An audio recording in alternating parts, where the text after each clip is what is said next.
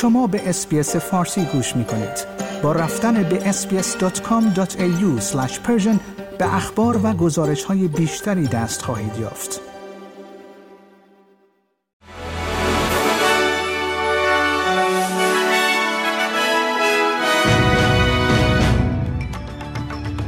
درود بر شما شنوندگان گرامی نیو سرد هستم و پادکست خبری روز چهارشنبه 13 سپتامبر سال 2023 را تقدیم حضورتان می کنم. شکایت کانتاس به دلیل اخراج بیش از 1600 نفر در طول همهگیری کووید 19 شکست خورد. دادگاه عالی دو حکم صادر شده توسط دادگاه فدرال را تایید کرده است.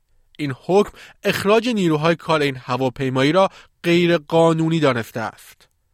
دولت می‌گوید قرار است مهمترین اصلاحات را در صنعت دخانیات استرالیا در بیش از دوازده سال گذشته ایجاد کند. مارک باتلر وزیر بهداشت مجموعه اصلاحاتی را اعلام کرده است که شامل نوسازی هشدارهای بهداشتی در بسته های سیگار، گسترش ممنوعیت تبلیغات های سیگارهای الکترونیکی، ویپ ها و استاندارد کردن ویژگی های طراحی محصول است. سوزان لی معاون رهبر اپوزیسیون ادعاها درباره اینکه مخالفان رفراندوم صدای بومیان به پارلمان نژاد پرست هستند را رد کرده است.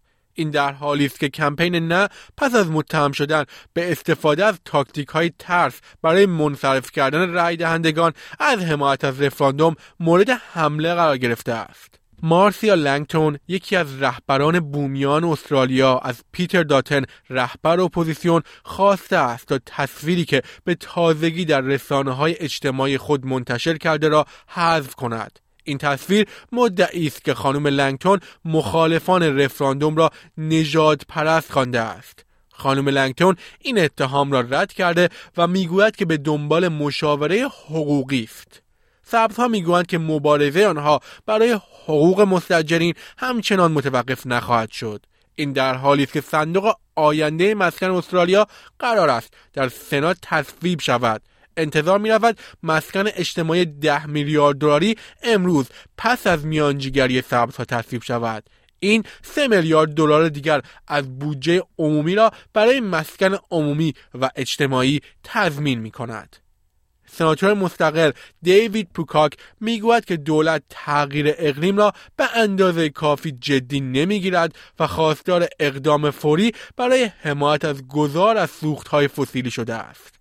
این در حالی است که از دولت فدرال خواسته شده است تا یک استراتژی ملی در مورد خطرات امنیتی ناشی از تغییر اقلیم ایجاد کند دولت استرالیا اعلام کرده است که یک میلیون دلار کمک بشردوستانه اضطراری با آسیب دیدگان زلزله مراکش ارائه می کند. این بودجه از طریق سازمان های محلی از جمله صلیب سرخ تامین می شود و هدف آن ارائه کمک های فوری از جمله پناهگاه های اضطراری، کمک های اولیه، حفاظت و حمایت روانی از آسیب دیدگان این زلزله است.